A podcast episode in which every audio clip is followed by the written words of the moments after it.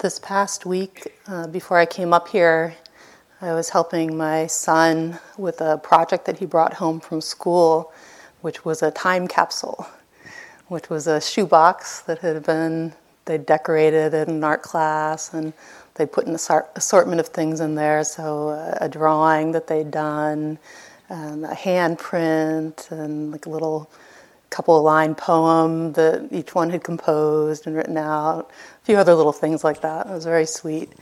And um, then they had brought it home, and there had been a little bit of it to finish at home. And my son was very excited about this. This, this concept of a time capsule was very novel to him. He wasn't familiar with this before, and he was explaining it to me. You know, we're going to put all these things in the box, and then we're going to seal it up, and I'm going to put it in the closet. And when I'm a grown up, I'm going to take it out and show it to you again. he was very amused by this. And the piece of it that had been sent home to, to complete with a parent was a little questionnaire, you know, with things like, what's your favorite food? Uh, who are your best friends? What's your favorite place to visit? You know, things like that to, to get a sense of, you know, who this little person is at this point in their life, which no doubt will be very uh, fun to pull out of the closet in however many years. But we were going through the questionnaire together, and I was filling in the answers for him.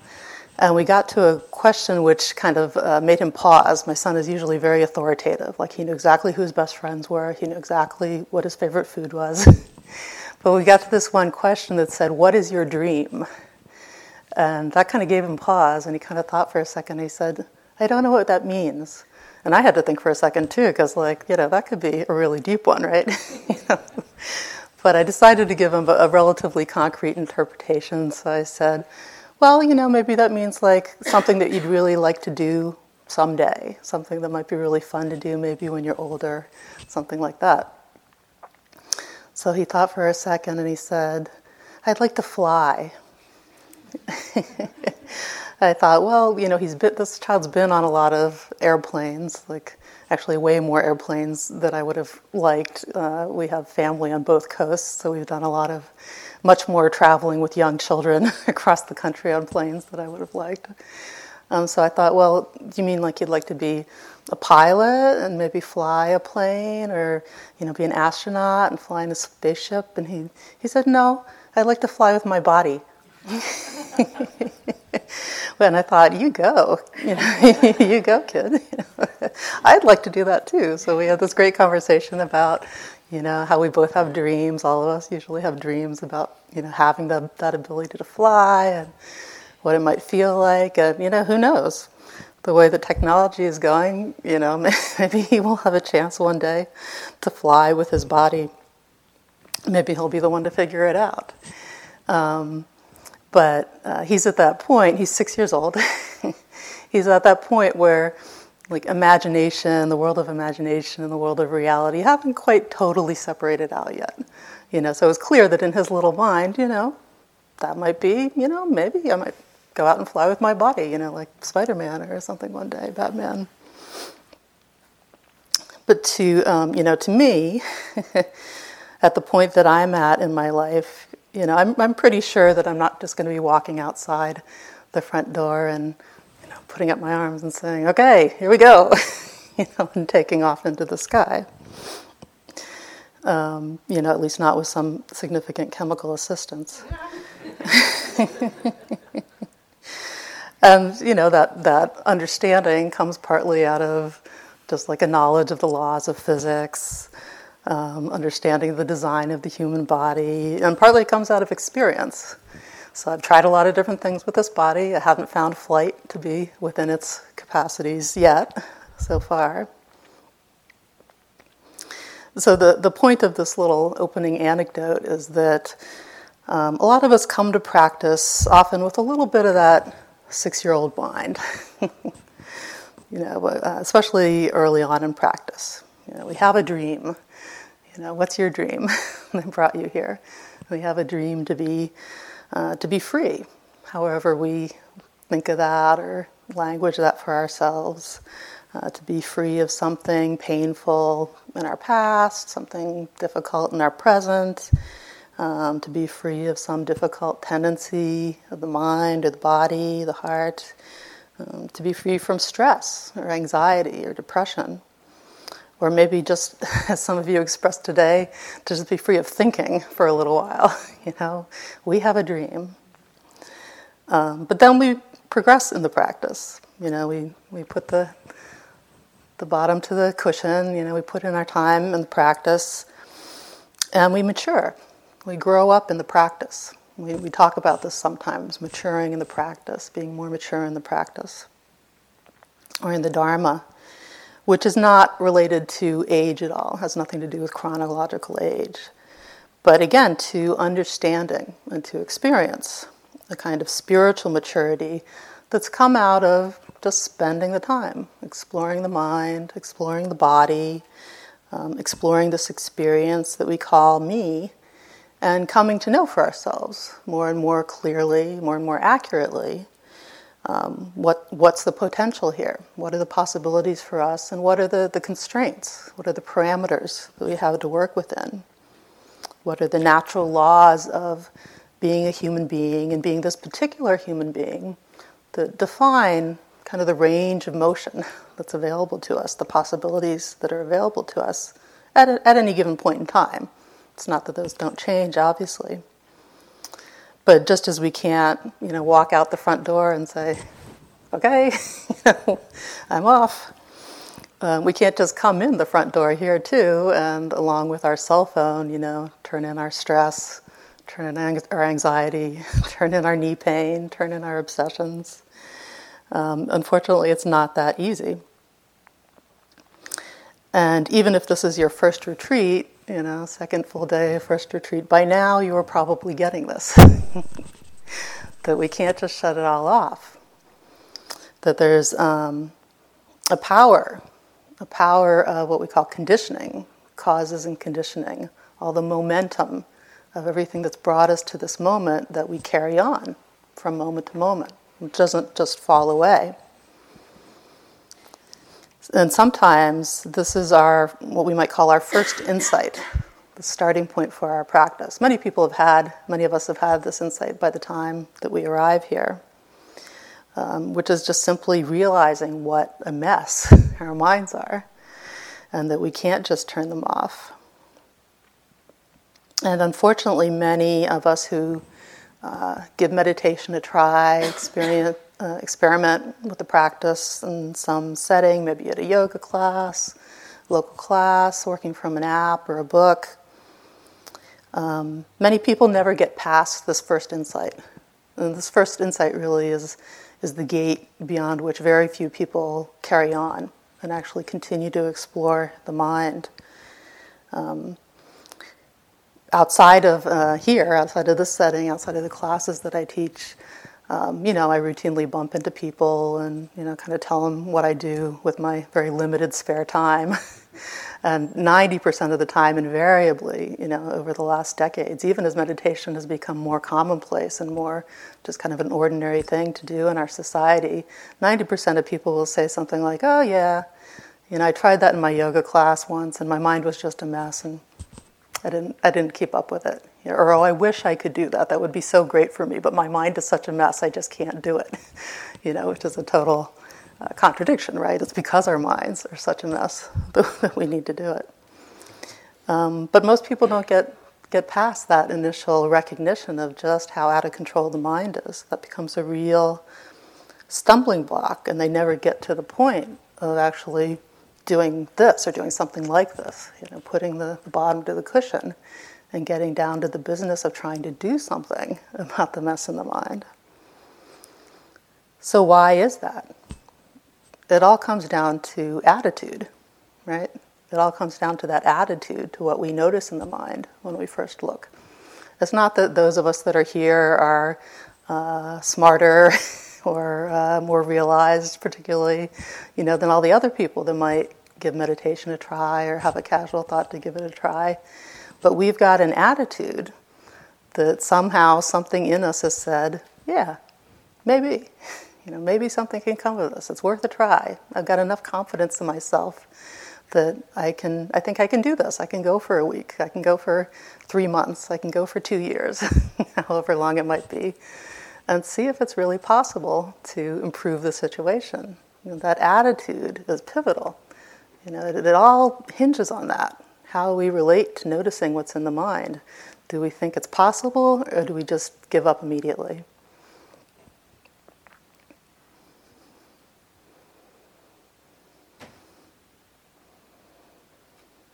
So, you know, it's all well and good to have uh, a well stocked meditative toolbox. And that's a lot of what we spend our time here talking about and discussing with you guys. Um, you know, how to work with the breath as an anchor, or pick an alternate anchor, different ways to approach the walking meditation. What do we do when we're eating? Um, how does the schedule work? You know, how do we tailor the schedule? All of those kinds of nuts and bolts of the, the process of meditation, the process of practice. And that's all very useful. you know, that's all good information to have. It's good to have a well stocked meditative toolbox. But unless we've got a healthy attitude to the, to the work that we're doing here, none of that is going to be of any use whatsoever. Um, the attitude really is the, the horse that has to go before the cart. All the other stuff, the techniques, the, the strategies, all of that is the cart that follows behind the attitude. And conversely, if we've got a healthy attitude, if we've got a balanced attitude towards what we're doing here, then the rest of that stuff, all the details, tends to work itself out without a whole lot of anxiety, without a whole lot of effort. It tends to fall into place very naturally if we're approaching the practice in a positive way. So, first and foremost, if we want to get anywhere, we have to come to terms with this conditioned nature of the mind, these causes and conditions that we talk about all the time, which is just simply recognizing, as we inevitably do here on retreat, how pre programmed we are, how much is programmed into the circuitry, uh, both the body and the mind. That there's this huge, vast network of factors, conditions, elements that have brought us right to this particular moment and this particular experience. The Buddha said that uh, it's impossible to make sense of this is what we call karma, the web of karma, all of the causes and conditions that have led to this moment. It's so vast and it's so complicated and it's so mysterious and it stretches so far back into illimitable time that it's impossible to figure out what all of the factors are that have led to this moment of anxiety, this moment of neck pain. Like it stretches back to, you know, at least to the Big Bang, you know, which, if we think about it, is really true, right? Everything had to happen exactly how it's happened in the entire universe, maybe universes beyond, who knows? At least in this lifetime, maybe lifetimes before, who knows? To get us to this particular moment of experience. It really is mind boggling to contemplate. So, to start off with, you know, we've inherited a certain DNA. Our bodies are literally uh, programmed in certain ways from birth. Um, there's the conditions in the womb, there's everything that happens as when we're young children and growing, the injuries we might have, the illnesses we might develop, things that we do with the body, um, how we've taken care of it. All of that gives us a certain range of possibilities now. Again, it's not that that's fixed. You know, that can change according again according with causes and conditions. But in this particular moment, you know, there's a range of possibilities open to us.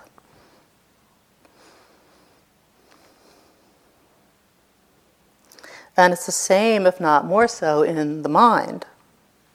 So, again, there are certain tendencies of mind, certain uh, temperamental qualities that are pro- just programmed into how the mind is wired uh, again, by heredity, by the conditions in the womb, by our early childhood experiences, and by everything that we've experienced up to this moment. What we've done with the mind, the choices that we've made, and all of that gives us, again, a certain mental range of possibilities, things that we might be able to do with the mind, things that we might be able to develop. I, I tend to think of, you know, kind of the mind body system, this thing that I call me. as kind of like a big ocean liner, like the Queen Elizabeth II. Uh, or actually, to be perfectly honest, what comes up for me is the love boat. that, that, was my generation. Like I have that, that image of, you know, the horn blows and the ship pulls out of Puerto Vallarta, you know. Um, but if you've ever seen one of these things, you know, they're like a floating city. They're just like mammoth. They're so huge. There's so much on them. Um, and you don't just, you know, you don't just turn the love boat on a dime. You don't just go, you know, and do a right turn. You have to kind of slowly, slowly, you know, little by little, you know, at work it out of port, edge it out of port little by little.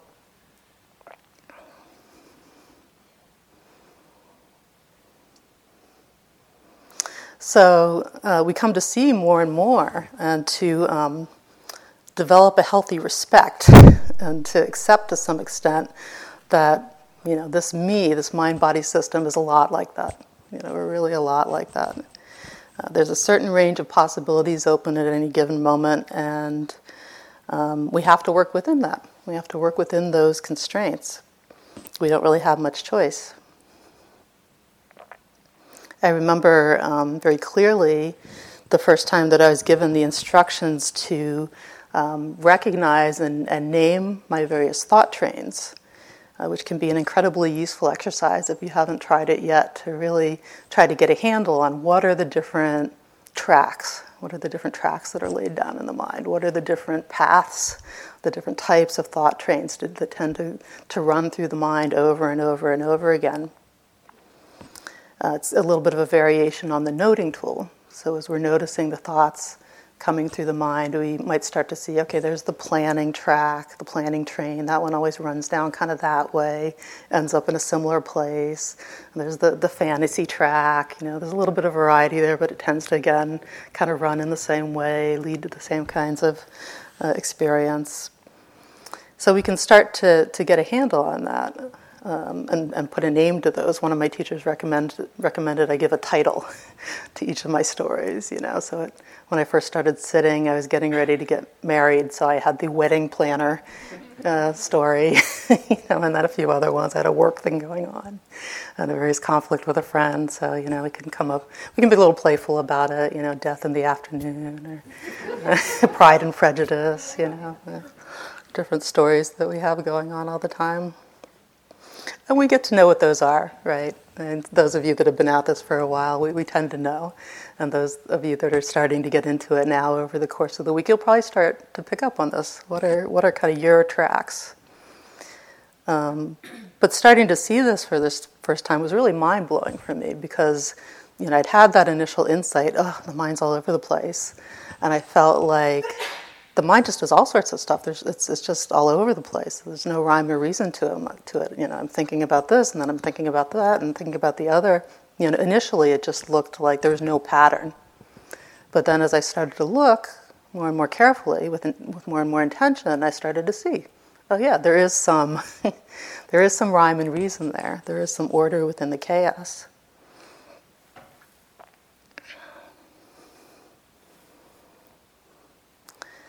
So that exploration can be really fascinating. It can be an approach that we use. You know, I use this at home too, still a lot at times when the mind's really busy.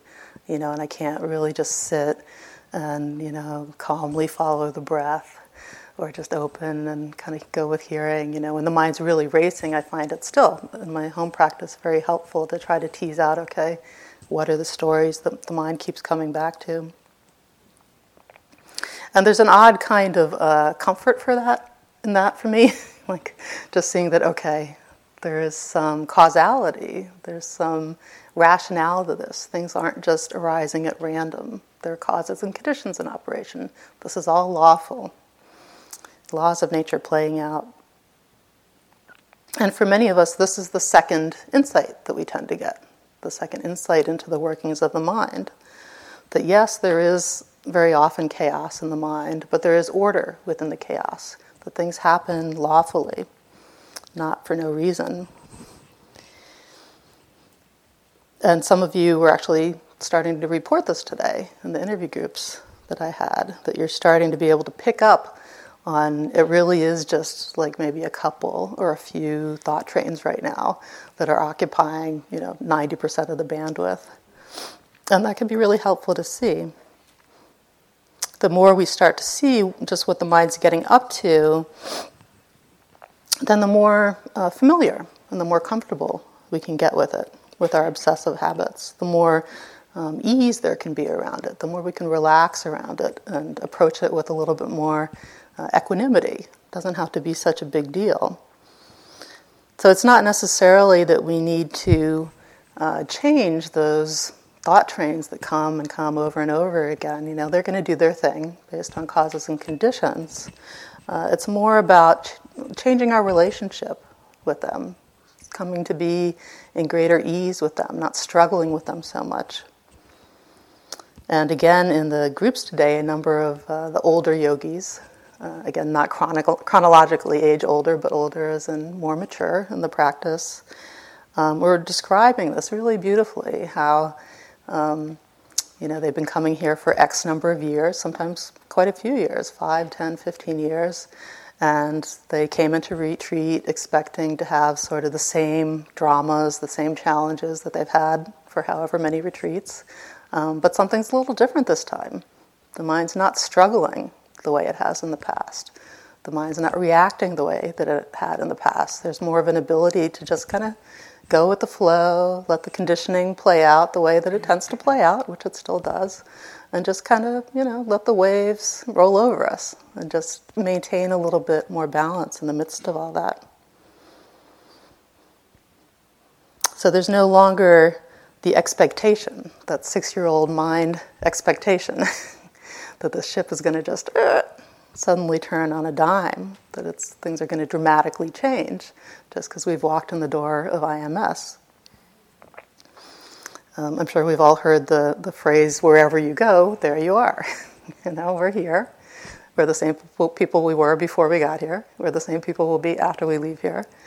And it's just not realistic to expect that what, ha- what comes up here for us is going to be particularly different than what comes, for, comes up for us uh, the rest of the time.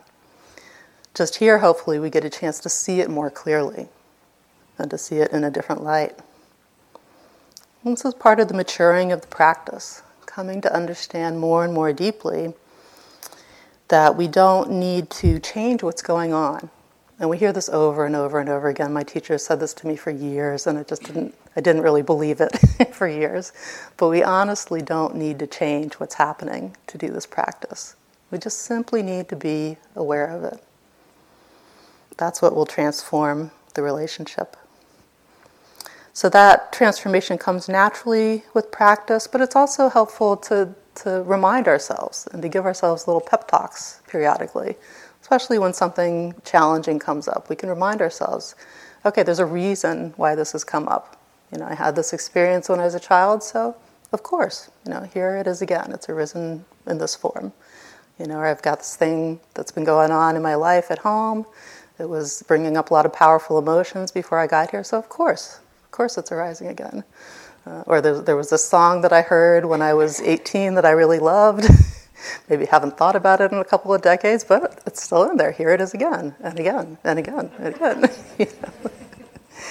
uh, I don't know if any of you saw the um, uh, the movie about uh, what was the name of it? It was the, the cartoon about the girl kind of showing the inner workings of her mind. Do you remember? Inside Out. Inside Out, yeah, Inside Out, um, which is a great Dharma movie if you get a chance to check it out. But it kind of portrays the inner workings of the mind of a tween girl with um, characters playing the roles of different aspects of her mind. So there's anger, and there's joy, and there's sadness, and you know different elements of her mind but there's a couple of little minions working down in the basement of her mind that keep sending up the memory of this really annoying commercial that she saw when she was a little kid. And every time it comes up, that you know they're, they're down there like, oh, let's send it up again.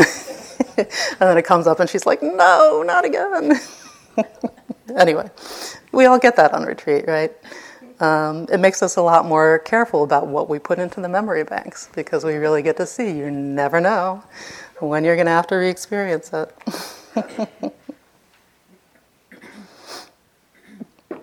so, you know, we can't beat the conditioning. We've got to work with it. We, we can either struggle with it or we can work with it. Those are only two options, but we can't stop it. It's just part of human nature.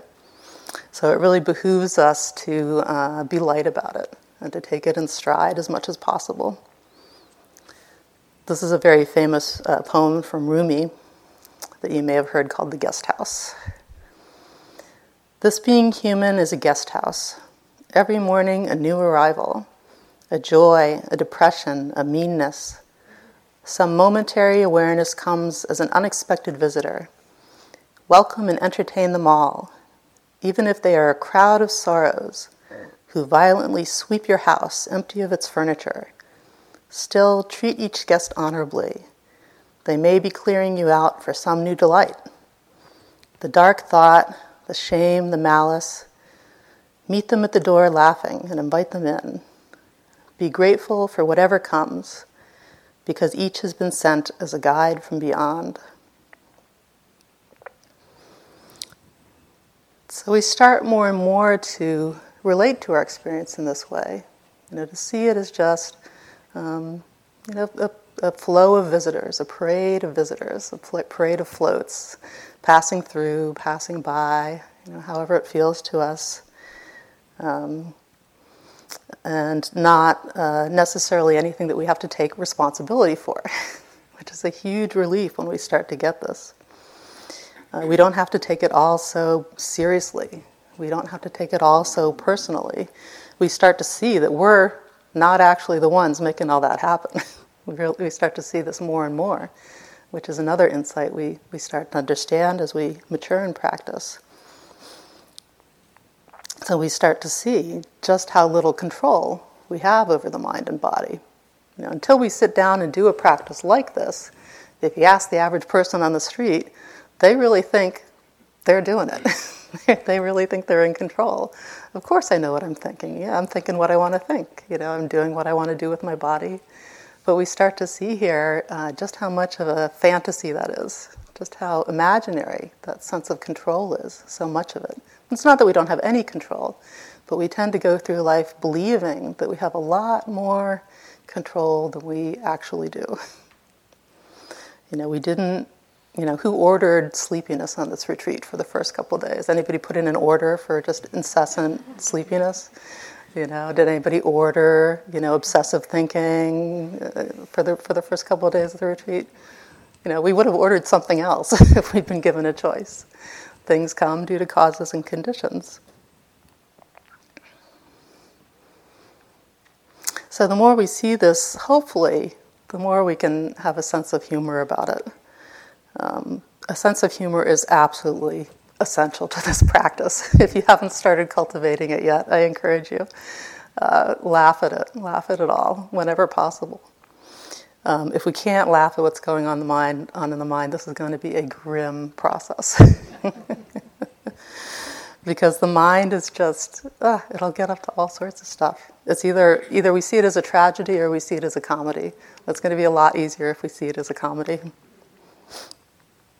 I remember going in for an interview with one of my um, Burmese teachers at a time in my practice when I was um, particularly seeing things on this level, seeing the causality, seeing the conditionality, really seeing how, like, you know, a moment of pain led to a moment of anger, led to certain kinds of thoughts, led to intensifying of the pain, you know, this kind of sequence of one thing tumbling into another and all the, the causes and conditions rolling along with this huge uh, power and how it had all come out of earlier things in my life and earlier conditioning, and just really seeing things on that level, which happens sometimes. And I went into interview with my, my little Burmese teacher, who was maybe about 70, you know, bald, obviously, in orange robes, looked a lot like Yoda, this particular teacher. He had cute ears. but, you know, usually I'd come in for my interview with him, and he'd be you know, very stern, as the, the, Burmese masters tend to be, you know, give me my instructions and ring the bell. And I came in this day and kind of reported how I was seeing all this. And he broke into this huge smile. Uh, he, he started, he get, decided to give me a little pop quiz. He said, Why are you having knee pain? Which I'd been interviewing with him for a while, so he knew what was going on in my, my mind and body. And I thought for a second, uh, causes and conditions. he was like, yeah, yeah. And he said, you know, why are you thinking about your mother? Causes and conditions. You know, we just he went on. We went on like he went on like this for a while. We just started laughing. You know, he'd ask me a question and laugh, and I'd answer, and he'd laugh, and we just yucked it up. You know, it's it's so funny, really, when we start to see it. It's just so impersonal. Just these conditions playing out, rolling along. Not anything we chose. Some of them totally ridiculous we got to laugh. One of the things that attracted me to this practice when I first started coming here, the first retreats that I sat in this tradition were here, is that the, the people that I met, the old yogis that I talked with, and the teachers, when you know they talked or I talked with them, um, they seemed to laugh a lot. they just seemed to have this kind of lightness about them um, that was very intriguing, that was very attractive. You know, again, I was like, I'd, I'd like to get a little bit of that. You know, that was one of the things that drew me in here. And I find definitely as I go along, you know, the mind is still basically a mess. There's still a lot of difficult things in there, a lot of conditioning that's just still there, you know, still doing its thing. Um, but I do laugh more now. I do laugh at it all more now. It is lighter now. It's especially important to have a sense of humor because uh, the truth is that for some of our most deeply conditioned, our most painful tendencies, um, they're going to be there for a long time. You know, we, we need to get, we need to grow up and, and recognize that, of course, the things that got in there early, the things that got in there very powerfully, that have made a big impact on us, they, they make a very strong imprint. And it's only natural, it's the natural law of this human system that they're going to be in there and they're going to be doing their thing and playing themselves out in various ways for a long time. So it's, it's especially important to have a sense of humor around those. I remember uh, hearing from someone that went to another center um, that the teacher had put up on the door of the room where she did her interviews a little card so that you would see it when you came into the room for your interview that said, It takes as long as it takes. Which is all too true. So, patience, patience, and perseverance are also really helpful attitudes for this practice. We really got to, to look at it as a long haul endeavor. Um, practice is just like anything else in life. So, again, it follows the same laws of nature, the same uh, constraints as any other activity, any other pursuit that we take up. So, we will get out of it what we put into it. You know, we come for a one week retreat, we'll get a certain amount of benefit.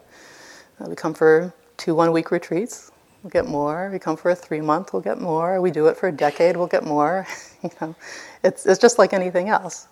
Just like anything else we might want to cultivate or develop in life. The more time and effort that we put into it, the, the more we'll get out of it.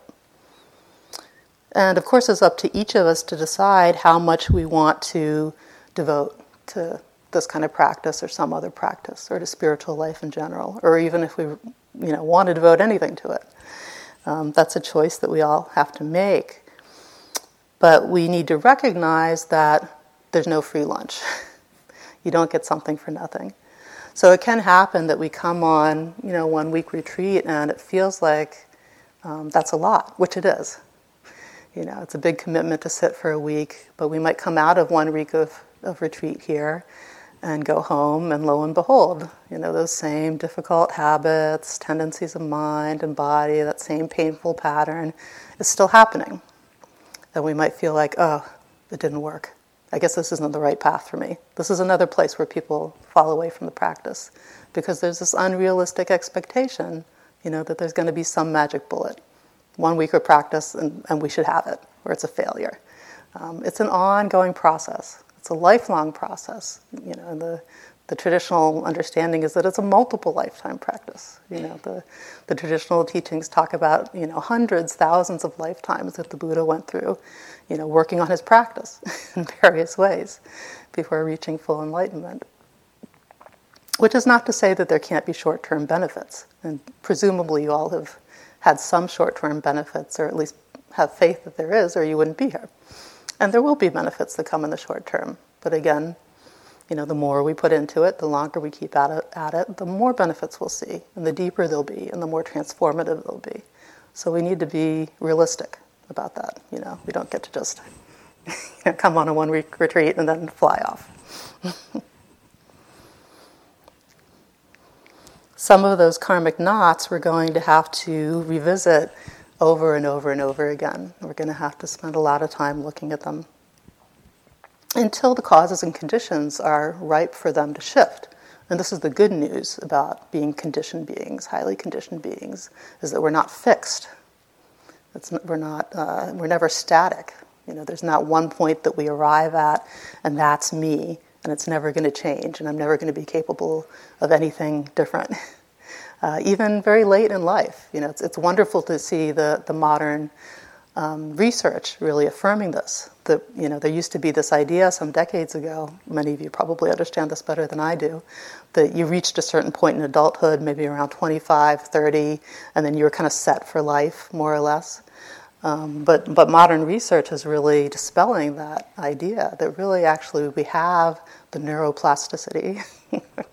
we have the capacity all throughout our lives, if we make the right kind of effort, to continue to evolve, to continue to change, that there's always the potential for transformation at, at every point in our lives. So that's the good news about conditionality. Uh, the conditions that have been set in the past, the things that we've experienced, the program we, we've got in the past, that we can't do anything about. That's what's giving us this moment. But in this moment, we're laying down the conditions for the future. So that makes then the choices that we make in this present moment, how we use the mind, how we relate to the mind, how we relate to the body, how we relate to our experiences, how we relate to each other. You know, when we look at it in that light, from that perspective, all of those choices become incredibly important and incredibly powerful. There's a real sense of agency in that. You know, this is the, the promise that the Buddha held out that if we apply ourselves, if we cultivate the mind in, in wholesome ways, that there is a real possibility for change and transformation. This is a story that I really like from the traditional teachings. It's the story of the Venerable Nangala Kula, who is said to have been a very poor uh, farm worker, a laborer. And he didn't own any land of his own. He was just a worker, so he would be, you know, he would hire himself out to work in other people's fields working from sunrise to sunset, day in, day out, no days off. So this was uh, very demanding work, very difficult, hard physical labor. And from this, he would earn just barely enough to keep himself alive. You know, he'd just get just a subsistence living out of this. Until one day, a monk came along past his field and saw him at work there with his dragging his heavy plow, with his kind of dirty old tattered clothes. And the monk came up and talked to him a little bit, asked him how his life was going, and urged him to, to come along and follow him and come to the monastery. He, and the monk told uh, Nangala that the monastery was a place where he would still have to work very hard, but he'd be able to get great benefits in exchange for his hard work as opposed to his current situation where he was working really hard and getting hardly anything for it. So Nangala didn't really understand what would be involved in becoming a monk. This was not something he'd had any contact with before. But he figured, you know, he looked at the monk, the monk seemed happy, he seemed well fed. and he figured, well, it can't be any worse than what I'm doing now. So he went along with the monk carrying his, his heavy plow with him, which was the only thing that he owned. And he got to the monastery and he was ordained, and he undertook the precept as you do when you ordain as a Buddhist monk to um, give up worldly possessions, to give up personal property, apart from a few very basic items. And his preceptor told him to go outside the monastery walls, outside the gate, and to find some place to leave his, his things, his things from lay life, his few clothes and his plow, which were the only things that he owned. So Nangala did that. He went out, and there was an old tree with kind of a hollow in the base of it. So he just stuck his stuff in there. And for a while, uh, the Venerable Nangala, now ordained as a monk, was quite content at the monastery. Uh, he was eating better, he was sleeping better, he was treated better. He really enjoyed the, the ease and the, the calm um, of the lifestyle compared to what he'd been doing. Uh, but after a while, he got bored. We can relate to that. and he started running into difficult mental states. You know, he, he did start to get quieter. He did start to get more sensitive. You know, we know how this goes. And he started encountering things in his, his own mind that were a little bit difficult. And he thought, okay, well, this has been nice, but I'm out of here. So he started to make his way out of the monastery, but as he was going, he caught a glimpse of the tree where he had left his plow and his old clothes. And immediately came back to him in a rush what his life had been like before he came to the monastery. And he lost all desire to leave the monastery. He was uh, recommitted to the monastic life. He was filled with a renewed sense of purpose to really persevere and to realize some of the peace and freedom that he sensed that the, some of the other monks in the community around him really had, had realized. But he still didn't have an easy time in his practice. He would quite often feel bored, he would quite often feel frustrated. Um, but now, whenever that happened, he started to, to go outside, just a little bit outside the monastery gates, and go to the tree where he left his plow and his clothes. And he would reflect, he would contemplate the misery of his former life. And that would give him enough of a little boost of energy and inspiration to keep going on for a little longer. And it said that for a long time, you know, for many years, this was this became his routine. That he would go out to the tree a couple times a week, and uh, uh, as if he almost as if he was going for interviews with a teacher, which uh, didn't go unnoticed by the other monks at the monastery. They thought, "What is this guy up to?" Um, and when they asked him, he would respond and say, "I need to go and consult my teacher." So, for many years, his fellow monks teased him about this, and uh, they were quite surprised when all of a sudden, one day, he stopped going out to visit the tree. Uh, so, the next time that the Buddha came around to, to visit and give some teachings, the monks asked him about this. Why isn't Nangala going out to the tree anymore? And the Buddha said, Well, it's very simple. No, he's an arahant now. he's fully enlightened. Arahant being a fully enlightened being. So he didn't need his teacher in the tree anymore. Um, but for a lot of us, you know, we many of us have that teacher in the tree, right? We have that, that painful thing that we have to visit over and over and over again, comes up over and over and over for us again. And uh, it can be difficult, but in a way, it also uh, can be very motivating. It reminds us why we're doing this. It, it, hopefully, we can draw on those difficult things for inspiration, for motivation, to keep us going, uh, to remind us that that's not what we want to go back to. You know, whatever it was that was so painful, whatever it was that we were doing that was uh, unhealthy, unskillful.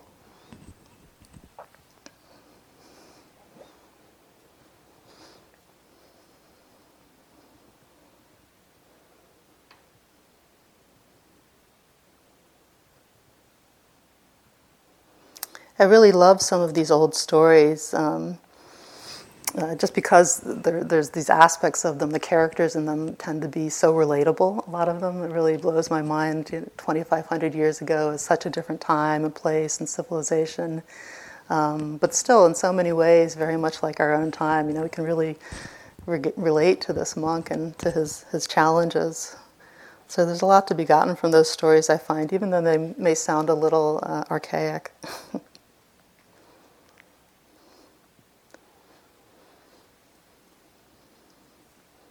So, just one more skillful attitude that I want to mention at the end of the talk here, um, which is one that we'll be talking about over and over again as the retreat goes on, uh, which is the importance of cultivating an attitude of caring and compassion for ourselves. Arguably, this is the most important one, the most helpful attitude. Um, when I pay attention, uh, when I'm quiet and retreat, I'm still uh, often amazed at the things that I will say to myself, at the, at the trips that I'll lay on myself, and just how harsh and demanding and judgmental I can be towards myself. Um, you know, I'll, I'll, say things to myself that I would never say to a friend, right? things that you would never say to someone you really loved. Um, I'll, I'll, feel things towards myself, again, that I would never feel towards a friend, things that I would never lay on them. And many of us have that kind of conditioning. And that too is part of causes and conditions that uh, we absorb, you know, through the messages from our society or from our families, our community, um, the experiences that we've had in life. And so it's just important to recognize that conditioning. That's another one that can be hard to really take in is just how um, much animosity we may have towards ourselves in there. And it's important to begin to cultivate a greater friendship with ourselves. So, the loving kindness practice, this chant that we're doing in the evenings, and bringing in that attitude uh, throughout the week as we practice is really, really supportive.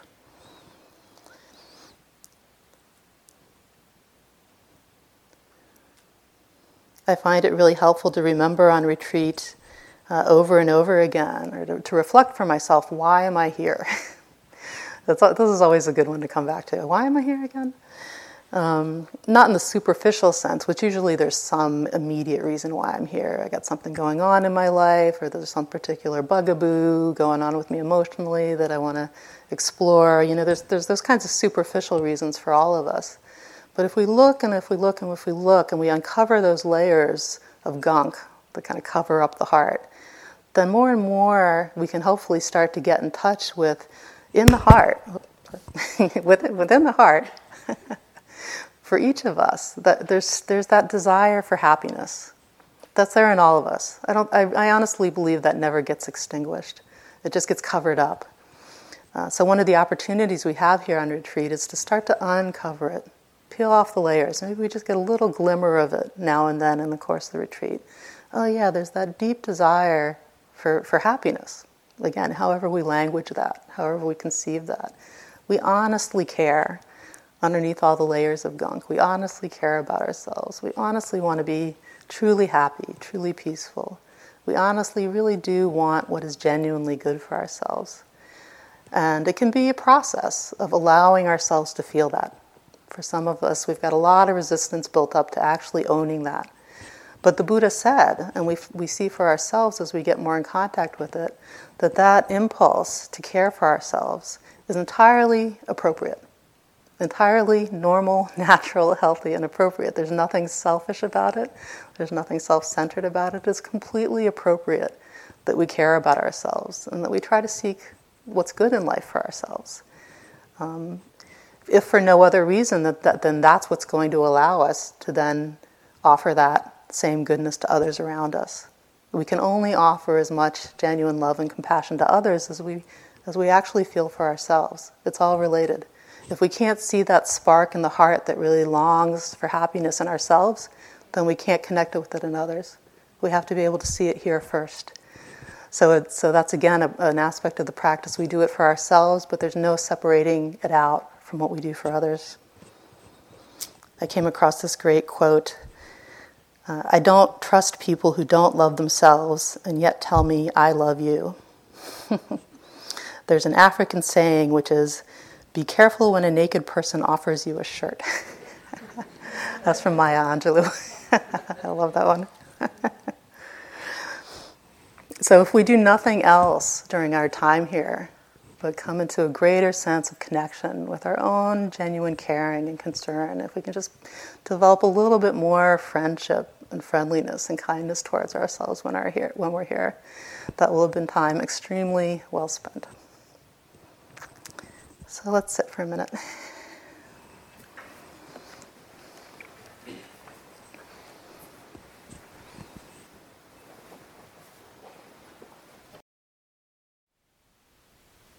Thank you for listening. To learn how you can support the teachers and Dharma Seed, please visit dharma dharmaseed.org slash donate.